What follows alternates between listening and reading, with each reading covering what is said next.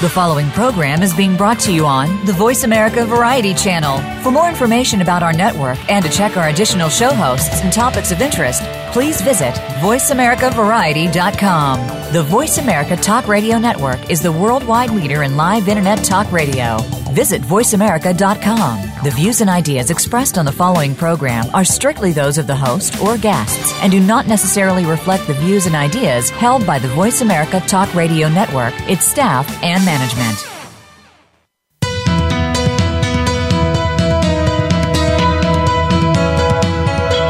Welcome to the Patricia Raskin Show, the program that helps you turn obstacles into opportunities, challenges into solutions, and find answers to tough questions. And now, the award winning powerhouse voice of radio. Here's your host, Patricia Raskin. hello, everyone, and welcome. Welcome to the Patricia Raskin Show, right here on Voice America, America's Voice. And today we're talking about schools, school disciplines, the crisis that we're in, and how we can change it. My guest is Derek Black. He's a professor at the University of South Carolina School of Law, where his teaching and scholarship focus on educational equality and opportunity, civil rights, and constitutional law is, is very prominent. And his new book is Ending Zero Tolerance The Crisis of Absolute School Discipline. Welcome, Derek. Thanks for having me on. Yeah, great. Um, let's talk about this. Um, is rigid enforcement of a zero tolerance policy, is it against we- weapons and drugs and assorted misbehavior? Is this helping our schools? Is it making it safe and stronger, or is it doing the opposite?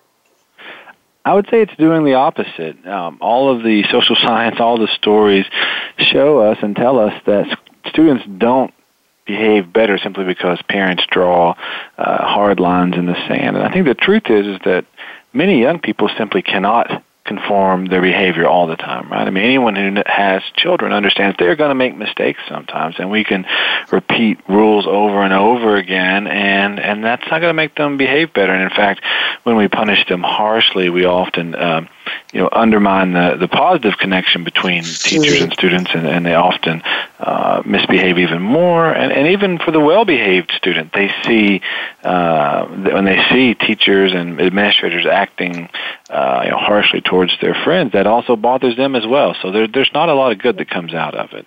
Well, I was just sharing with you before we went on the air. Someone had sent me uh, through Facebook. It's called opposingviews.com.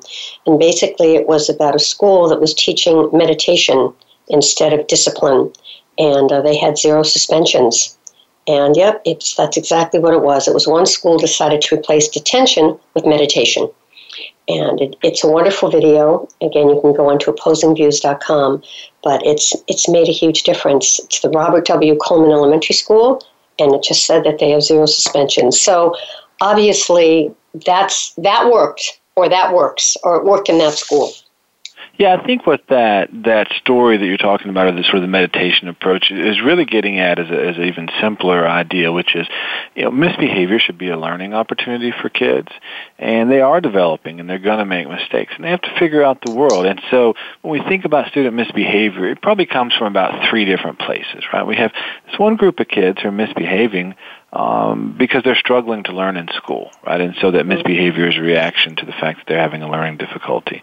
There's other group of kids that have disabilities, whether they be learning disabilities or behavioral disabilities. We have another group of kids who are experiencing uh, a lot of tough situations out of school, poverty, maybe child abuse, etc. And there's another group of kids that just misbehave because uh, they don't like following rules or they're trying to cause trouble. But I think for most all these kids, you know, a, a suspension isn't responding to the underlying problems that they have. and even if it is a behavioral problem, I think, it, as you suggest, right, meditation and ways to think about that misbehavior and try to produce better behavior is, is the solution, not excluding a child from from school. Mm. So let's talk about one one of the things that you think we can do. I mean, I know, and and maybe before that, we should talk about how these harsh disciplines happened. I mean, what led to these again these kind of harsh discipline policies that have been going on? Well, one of the things that really began to, to tip in favor of harsher discipline policies were a, a few high profile uh, school shootings uh, in, in our schools about two decades ago, and and those understandably sent sent terror into uh, the hearts and minds of a lot of, of folks, and they thought that the way to deal with it was just to get tougher on students. So that that's part of the puzzle there.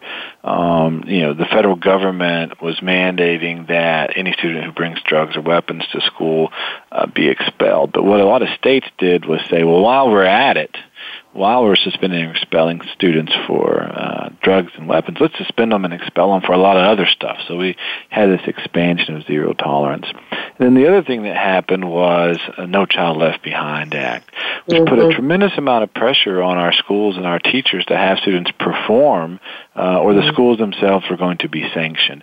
And one of the ways that some schools have tried to, or have tried to up their performance is to get rid of the so-called troublemakers. So those two things, I think, combined into a, a, a sort of vicious storm that uh, has caused suspension and expulsion to skyrocket.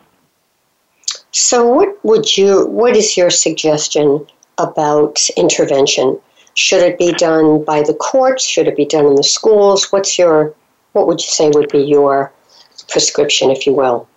Well, I think there's a couple of different prescriptions. I mean, I think there are a certain number, a certain category of instances when students are punished for, for really no good reason at all. And that courts ought to stand up for those kids if no one else should, if no one else will. Um, right. This last week has been a bad week for for students and, and, and schools. In the media, there was a case uh, a week and a half ago of a kid who was being violently bullied in an Alabama school, and uh, the principal said or heard the student was in a fight and and suspended him. The student was in a fight. He was beaten, being beaten and pummeled by his peers. Mm. Zero tolerance on fighting. He's out. Um, last week there was a 11 year old honor honor roll student who brought her um, her fork, spoon, and knife set to school. And as the mother tells it, this is a set designed for babies, not not even for oh, adults. Oh no! And I know what's coming. And she had, mm. she got suspended and expelled. So for these kids suspended mm. under these sort of crazy circumstances, I would say the Constitution uh, has to protect these kids if if yeah. no one else will. Um, we've got this other uh, sort of discipline policies which aren't crazy and outrageous uh, in those respects, but they're not doing anyone any good. They're not improving student achievement. They're not improving student behavior. And in that area, I think uh, policymakers need to think about effective policies that can improve achievement, can improve behavior. And so you mentioned meditation. One of the major um, sort of buzzwords that, that you might hear are positive behavioral support systems, and those are where we try to look at individual children and come up with behavioral plans for them and really begin to intervene what I would call often and early. Don't wait until the child has done something egregious to, to punish them, right. but begin to see those warning signs and get the counseling and services in there we need. There are some schools in, in our country that have uh, as many school resource officers, if not more school resource officers on staff than guidance counselors. That's not a prescription for making sure we figure out what's wrong with children. That's a prescription for sending them to jail. Uh, and then finally, you know, I would say we have to invest in school quality. One of the big lessons of my book is that school discipline isn't about individual children. It's about the environment in which they go to school. And that environment is controlled by much larger forces than what in any single individual so, or student. Uh, yeah. So what you're really saying, Derek, this is a systemic problem. I mean, this is really this goes beyond the student and the teacher. There's, there's, we have, three we have to change the system. That, that that's. Well, there are some things student and teacher can address. We talked about, you know, certainly good teachers with good classroom management skills and and that uh, try to see children as individuals can uh, can bring suspensions down themselves. But we have other schools that are completely dysfunctional because the classrooms are overcrowded, the, and the guidance and other support systems aren't there. And so there there is a structural problem. Mm-hmm. And I know you write that there are uh, almost three million suspensions a year and in some states, corporal punishment is still carried out. Hmm. Yeah, two two hundred thousand uh, what some people would call beatings still occur each year in our schools, uh, and then another three million school exclusions. So yes, we are casting a lot of students out, and, and the troubling thing is that these are not one-time incidents. That when we suspend a student, uh, we drastically increase their chances of a, an additional later suspension, of dropout, and then uh, ultimately unemployment and incarceration. And to be clear, it's not that we have a bad kid who keeps getting in trouble over and over again, but rather that initial decision to suspend a child whether, rather than deal with it through constructive means actually causes or sort of uh, makes it more likely for additional misbehavior. Mm. What are some of the things that you have seen that are working? I mean, I have many more questions for you about this, but let's just move for a minute to what you've seen that has worked in the schools. Well, I think that the positive behavioral supports that I suggested earlier have, have in a number of school districts. Toledo, Ohio, has been in, was in the news a lot about this last year. Probably brought their suspension rates down uh, by about ninety percent. That that has worked well. There's other systems where students themselves become part of the discipline system through restorative justice. That maybe they're asked to make amends for the wrongs that they do. Right, and this does one. It sort of repairs the harm that they may have caused, but also allows a learning experience. And then my son, um, you know, actually in his own school has a simple idea, uh, which is if someone has wronged you or someone has done something that you disagree with, even if it doesn't violate the student code, mm-hmm. uh, any child has the right to ask another child to come to the peace mat. You pull out the peace mat, you get on your knees, mm-hmm. you sit there, you talk it out. And this is an elementary school, but it's a rather simple idea, and you can understand why that works well. That we we teach children to talk through their problems. That that is actually part of the educational process at a school, yeah. and that helps improve behavior. It's very important. Well, and it helps adults too. Many adults don't talk through their problems. So I mean, this this is great. You know, important behavior that we should all really learn. But I love the peace mat idea. I think that's that's very special. I'm sure that works well. Yeah, fortunately, uh, when you get in the habit of talking things out, you end up not having to use the peace mat that much. Oh, okay. So that's all right then. Either one, correct? yeah. All right, so let's tell people how to get your book. We're going to take a break in a couple of minutes, and then when we come back, we're going to talk more about um, race impacting discipline. Um, we'll talk more about law enforcement, about more about the approach that you think um, should happen, a little bit about discrimination, whether it's intentional or not, and you know, basically your call for collaboration. So my guest is Derek Black, and he is the author of the new book, Ending Zero Tolerance: The Crisis of Absolute School Discipline. And Derek Black is a professor of law at the University of South Carolina School of Law. And uh, we're going to take a break. Uh, Derek, anything you'd like to say before we take a break in terms of something that you think a parent or a teacher uh, might do to encourage uh, communication? Well, I think it, it can't be about blame. I think so much of, of the time it's about the school is wrong or the student is wrong or the parent's wrong. And I think that all the involved parties have to come together for solutions rather than pointing fingers at one another. So I think that's certainly a first step. All right. Okay, again, the book is Ending Zero Tolerance The Crisis of Absolute School Discipline by Derek Black. And what is the website, Derek? Uh, nyupress.org is the where you can find some reviews there, but it, it's available at Barnes & Noble, Amazon.com, Target.com, all those places. Okay, thanks so much. All right, uh, stay tuned, folks. You're listening to the Patricia Raskin Show right here on VoiceAmerica.com. America's Voice. We'll be right back.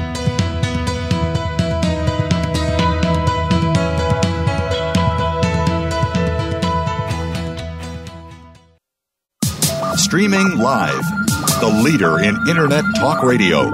VoiceAmerica.com. Have you found the beauty inside of you? Join Bonnie Bonadeo each week for Beauty Inside and Out. We'll explain how beauty plays a part in everybody's lives. Our guests are makeup artists, hairdressers, and doctors. But we'll also feature holistic and wellness specialists and spiritual advisors you can find that beauty inside and express it to its fullest on the outside. Tune in to Beauty Inside and Out every Thursday at 2 p.m. Pacific Time, 5 p.m. Eastern Time on the Voice America Variety Channel. Where are you getting your advice on buying, selling, or maintaining your most important asset, your home? Is it from a reality show on cable TV, a comparison website, or are you just flying by the seat of your pants and gut instinct? Stop now before you make another move. Tune into Real Real Estate today with host and realtor Deb Tomorrow.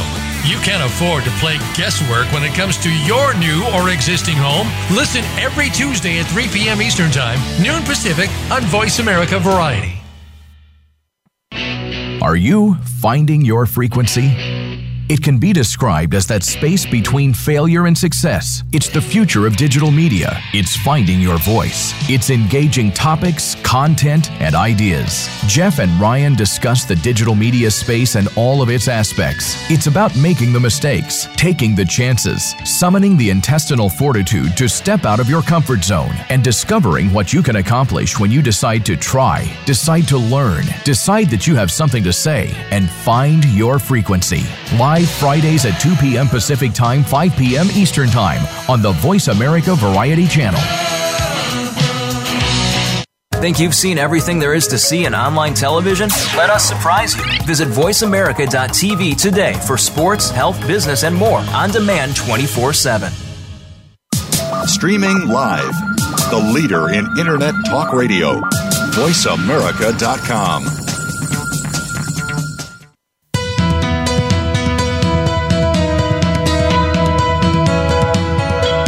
are listening to The Patricia Raskin Show. If you wish to call into our program today, please call 1 866 472 5788. That number again is 1 866 472 5788. You may also send an email to patricia at patriciaraskin.com.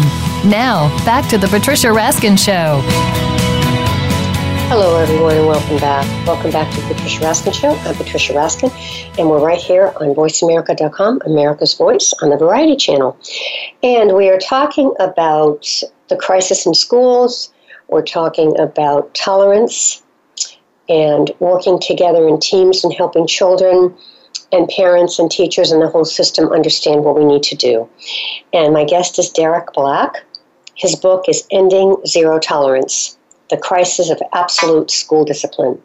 Derek Black is a professor of law at the University of South, uh, South Carolina School of Law, and his teaching and scholarship focus on educational quality and opportunity in civil rights and constitutional law.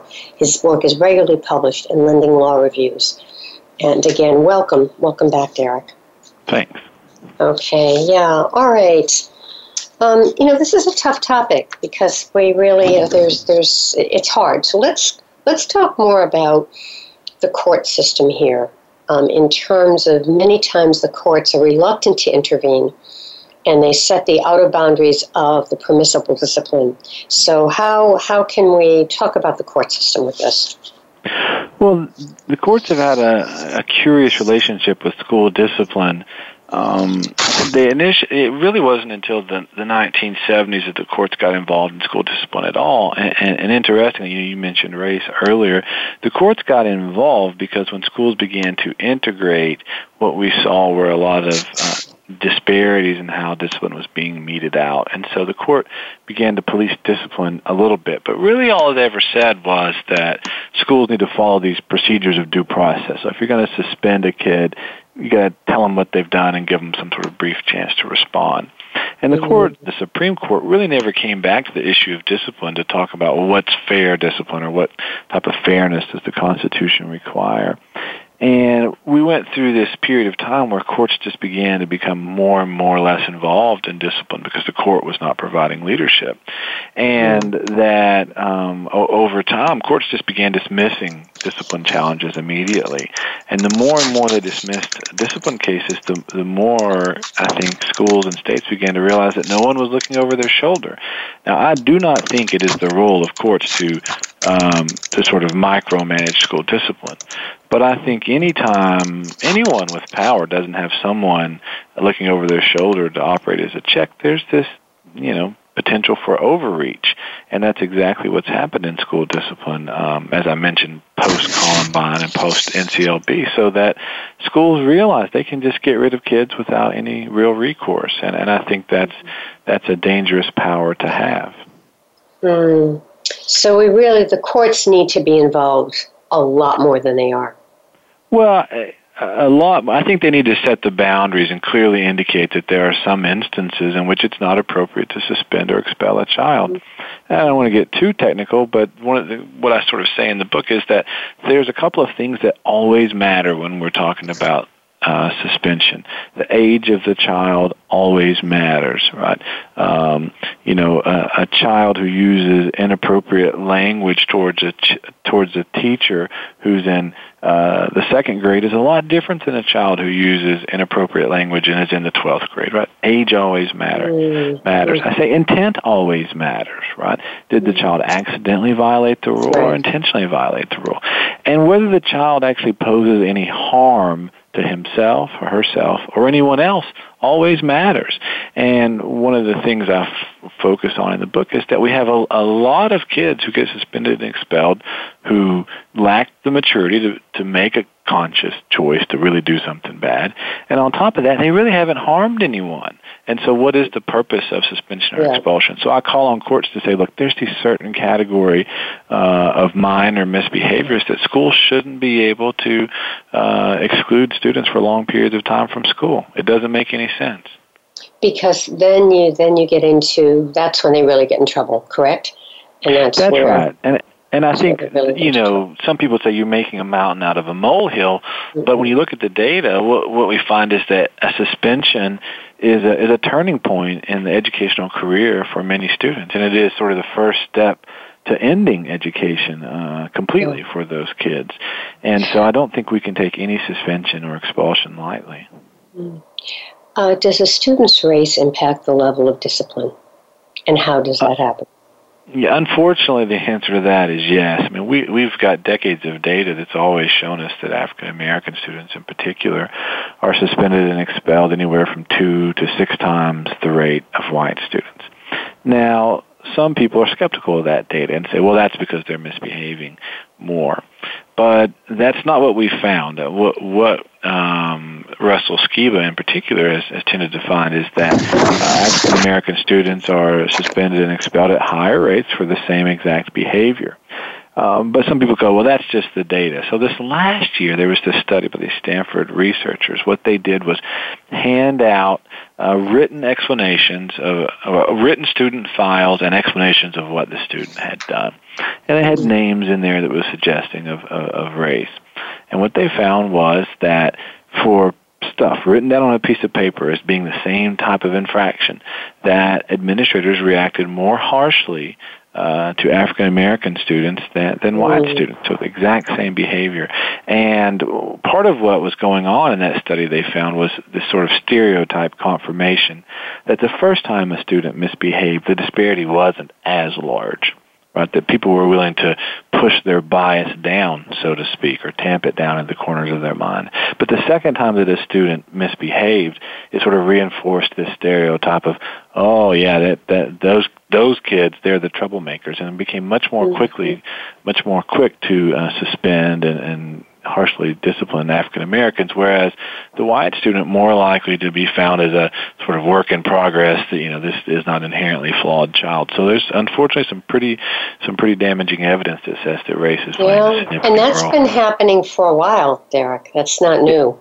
Yeah, it has been happening for yeah. a while, but the confirmation yeah. through uh, through social science that, that shows us that there isn't any way to explain this off as being, you know, the sort of to explain it as being well African American kids misbehave more because that's often the sort of subtle bias that the listener often has. Well, yeah, that's the data, but the, these kids they're poor and they misbehave a lot, uh, and they're able to disregard the statistics. I think new studies are showing no, you cannot disregard the Good. statistics. Well, there's another thing that you have that was in your book, surprisingly, showing that even these strict school discipline behaviors or you know procedures, they don't just affect students who misbehave, they even affect cooperative high achievers. Explain that. That's right. I think the most powerful factual takeaway from from the book for the sort of average Joe or Jane is that just taking taking a harsh approach to discipline harms all students, not just the misbehaving students. So why is that? Well, let's use the most egregious example here in, in Spring Valley, South Carolina last year. Uh, an SRO, SRO officer pulled a student out of her desk, put her in a headlock, and dragged her across mm. uh, the floor while everyone else watched. This video went viral across the nation. I always mm. say to mm. people, are there a single one of you who would have wanted your child to be in the room and see that? And the answer is no. None of those children are in a better place having seen an adult treat a child that way. Not only that, they're now going to look at that SOR office officer differently. They're going to look differently at the teacher who called the person to come act violently, right? So that when we see schools taking, that's the extreme, but even for suspension, that when this happens, this is someone's friend who drug across the floor. It might have been someone's sister drug across the floor. So mm. this, you know, it doesn't turn, it doesn't turn the sort of high achieving student into an F but it does bring down that student's uh, on average uh, achievement a certain amount, right? Because their relationship and their perception of school has changed from a place that's there to nurture them to, to a, place, place they're afraid of. Them, to a place they're afraid of. Yeah, wow. All right. Uh, tell us again how people can get your book. The name of the book is Ending Zero Tolerance The Crisis of Absolute School Discipline. Let's end on a positive note. What would be your message for our listeners about what we can do? Where's the hope? The, the the hope is is to go to your school board, um, let them know that you're you're watching and that there are better ways to to run a school discipline system. I don't think anyone wants to hurt our children. I just think not enough of us know how to help them, and so I think that's the key takeaway. I think my book provides a lot of information on that. You can find it at nyupress.org or Amazon.com, Target.com, all those places. Ending ending zero tolerance, uh, the process of absolute school discipline. All right. And again, they can get it mostly um, at bookstores. I wouldn't go looking for it on the on the bookshelf. I'd go looking for it on an online bookstore. Um, there's fewer and fewer bookstores out there nowadays carrying many books. All right. I really appreciate this. Derek Black, the book is Ending Zero Tolerance The Crisis of Absolute School Discipline. And Derek Black is a professor of law at the University of South Carolina School of Law. Is there a website? Do you have a website? I do have a website. I, I blog on a on a pretty daily basis, and my last two blogs have been on school discipline. Unfortunately, um, the name of my blog is Education Law Prof Blog, and that's P R O F blog. Uh, and I blog on school funding, teacher quality, discipline, special education, all the issues relating to equal educational okay, opportunity. So, so it's educational pros blog? Education law prof blog. Okay, P R O S blog. All right. Derek, thanks so much for being on the program. Thank you for having me. Yeah, stay on the line for a minute. All right, folks, uh, coming up next is our next interview right here on VoiceAmerica.com, America's Voice. I'm Patricia Raskin. We'll be right back.